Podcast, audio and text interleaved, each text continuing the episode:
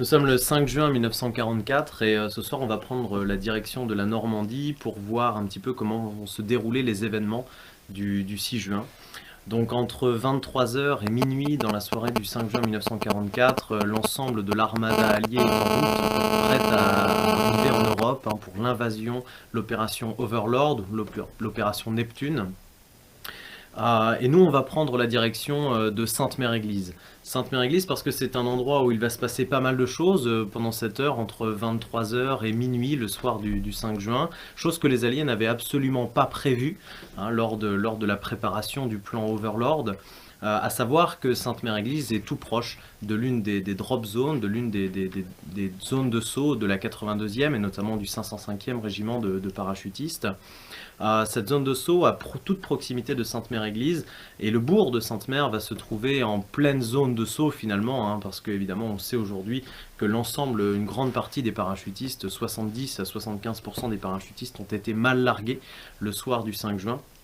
Mais pour revenir à, donc notre heure, hein, entre 23h et minuit, euh, le bourg de Sainte-Mère-Église, qui était censé être vide à ce moment-là, habituellement, eh bien, va se retrouver euh, chargé par euh, toute une population locale. le soir du 5 juin, alors que c'est une soirée assez mouvementée, assez venteuse et pluvieuse, un incendie va se déclarer dans l'une des maisons de Sainte-Mère-Église, à savoir la maison de Madame Julia Pommier. Euh, l'incendie se déclare en, fin de soirée. À partir de ce moment-là, eh bien, euh, les pompiers de Sainte-Mère vont arriver sur place. Il y a au total 18 pompiers qui arrivent euh, sur place et qui vont tenter à l'aide d'une pompe à main eh bien, de d'éteindre l'incendie de la maison de Madame Pommier qui est en train de complètement s'embraser les pompiers, voyant que, l'incendie prend euh, de plus en plus d'ampleur, eh bien, les pompiers vont demander appel à la population. Pour cela, à l'époque, étant donné que le couvre-feu est, mis en place par, euh, par les Allemands, par l'armée allemande, eh bien, ils vont, les pompiers vont tout simplement sonner le tocsin de l'église, cette petite cloche au sommet de l'église qui est encore présente aujourd'hui, qui annonce la fin du couvre-feu. Les habitants de Sainte-Mère, les curieux, les, habitants vont alors se, précipiter sur la place pour voir un petit peu ce qui est en train de se passer. Et euh, des, personnes euh, courageuses vont tenter eh bien, d'aider les pompiers. Euh, au total, on a une soixantaine de civils qui vont se, regrouper autour de la pompe, de la pompe à eau hein, entre l'église et la maison de Madame Pommier, qui, qui je ne l'ai pas précisé, mais cette maison est à, l'époque là où se trouve le musée Airborne aujourd'hui, le musée de Sainte-Mère-Église. Euh, et donc, eh bien, cette population, ces 60 personnes, eh bien, vont au fur et à mesure eh bien, euh, aider les pompiers et à l'aide de sauts et, euh, avec l'aide de tout ce qu'ils peuvent, eh bien, vont créer une chaîne humaine de manière à pouvoir tenter d'éteindre d'éteindre le feu ils n'y arriveront pas. et alors qu'ils sont en plein en train eh bien, d'éteindre ce feu, surveillés par, par divers, divers, soldats allemands qui sont là sur la place, eh bien, les, premiers, les premiers avions vont commencer à passer. À ce moment-là, il est autour de minuit 15, minuit 30. Euh, on parle de là de l'heure anglaise, évidemment. Tout au long euh, de, ces, euh, de ces 24 heures, eh bien, on, parlera que, que de l'heure anglaise. À chaque fois que des heures seront annoncées, or, quand on le précisera, on parlera que, que de l'heure anglaise, qui est à l'époque, c'est là-dessus que les, Alliés vont se caler, qui est la, la British Double Summertime. c'est cette heure qui va régler l'ensemble des opérations du 6 juin.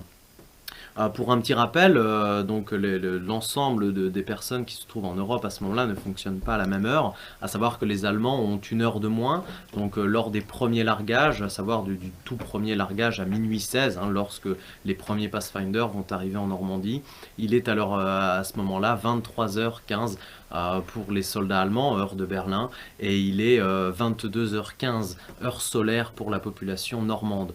Donc tout au long de, de ces 24 heures, on parlera exclusivement de l'heure britannique. Hein. C'est l'heure sur laquelle on va, on va se caler. Donc eh bien, les, premiers, les, premiers, les premiers largages vont, euh, vont commencer, à savoir un petit peu plus euh, au, nord de Sainte-Mère-Église, euh, dans les drop zones de la 101e Airborne. Là, eh bien, je vous parlerai de ça un petit peu plus tard dans, la soirée, hein, lorsque les premiers Pathfinder vont arriver. Mais à ce moment-là, eh bien, l'ensemble des civils sont en train d'éteindre le feu. De l'autre côté de la mer de la Manche, en Angleterre, eh bien, euh, il va commencer le briefing entre 23h et minuit. Le briefing notamment des pilotes de bombardiers qui auront pour, eh bien, pour rôle dans les heures qui vont suivre au petit matin, alors que le débarquement ne sera pas encore commencé, de bombarder l'ensemble de la côte normande euh, de manière à éliminer le maximum de résistance lorsque les premiers hommes vont débarquer sur les plages. Euh, donc euh, tout, tout ça euh, va, va, va, se dérouler entre 23h et minuit parce que le décollage de ces bombardiers est prévu à 1h30. 1h30 heure anglaise, départ d'Angleterre pour l'ensemble de ces pilotes.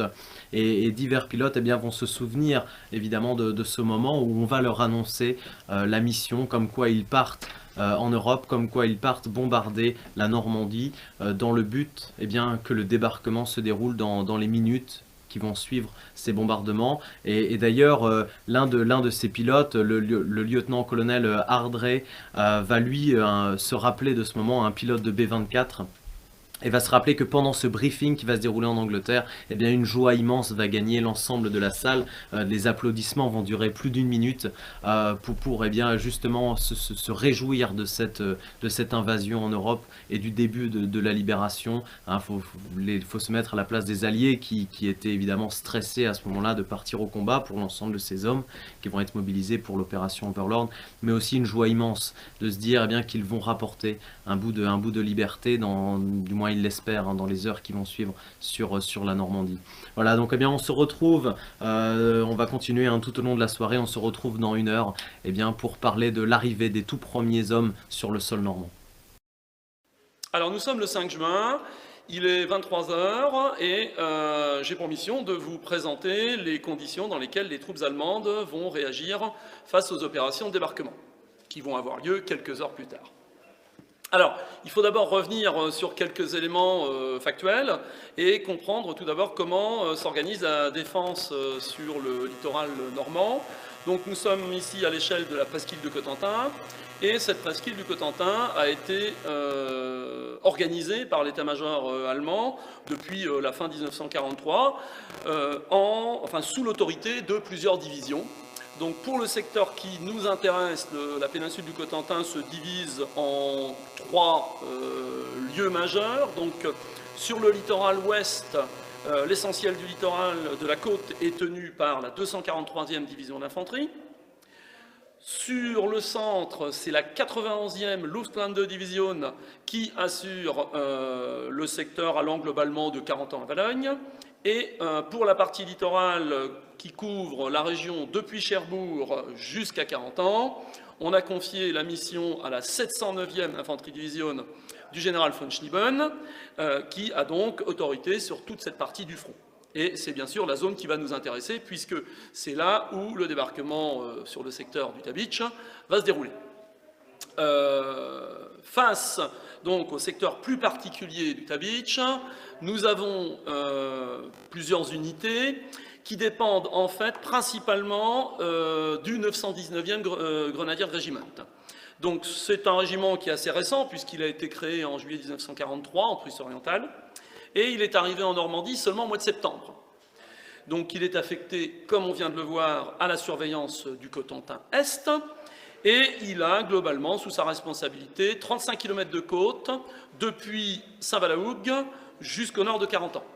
Le PC euh, du régiment est établi à Montebourg et euh, l'unité s'implante donc euh, sur le secteur qui lui est affecté. Alors, on a dans cette unité-là de très jeunes recrues qui n'ont aucune expérience du feu et on a à l'opposé des soldats âgés, plutôt d'une quarantaine d'années, si ce n'est plus, dont on pourrait espérer que l'expérience du feu, notamment en Russie, euh, leur euh, amène un atout supplémentaire mais euh, leur valeur combative est quand même assez inégale et euh, on a aussi parmi eux beaucoup de réservistes, euh, ce qui fait que la, réactivité de ces unités euh, confrontées à la bataille va quand même être euh, plus délicate. Pour la zone qui nous intéresse, tout particulièrement devant ce qu'on n'appelle pas encore Utabich, hein, c'est le, secteur globalement de euh, la Grande Dune, la Madeleine, les Allemands ont établi ce qu'on appelle un Widerstandnetz, littéralement un point d'appui ou un point de résistance. Ici, c'est le WN5, donc le cinquième point d'appui, sur une série d'environ 25 hein, qui sont euh, dispersés sur les, les, kilomètres de côte dont on vient de parler. Et ce Widerstandnetz numéro 5 euh, a été placé sous la responsabilité d'un jeune lieutenant, qui est le lieutenant Arthur Janke, euh, jeune lieutenant de 23 ans. Alors c'est un homme euh, qui a déjà une solide expérience du feu, il est issu d'une division d'infanterie, la 302e, où il a d'ailleurs été gravement blessé, c'est ce qui a entraîné son retrait de la zone de front, son hospitalisation et son affectation ensuite au sein de la 709e division sur le littoral. Donc euh, Yanke euh, va avoir à commander 75 hommes sur euh, son poste de défense et une série d'ouvrages qui sont plus ou moins achevés et d'un système de défense dont on va reparler. le 11 mai 1944, il reçoit la visite du responsable du groupe d'armée B, autrement dit le maréchal Rommel, qui est en tournée d'inspection, et qui se montre particulièrement soucieux, voire même euh, euh, de mauvaise humeur, quand il constate l'insuffisance des défenses positionnées sur le bord de côte. Donc euh, la plupart des officiers ont droit à des remontrances. Rommel est vraiment de, très mauvaise humeur parce que ça ne va pas du tout dans le sens de ce que lui espère. Il part du principe que c'est sur la côte, sur le littoral, que l'essentiel de la bataille aura lieu et que la décision l'emportera. Tandis qu'une autre partie de l'état-major, notamment von Rundstedt, euh, estime que euh, la bataille devra avoir lieu à l'intérieur des terres.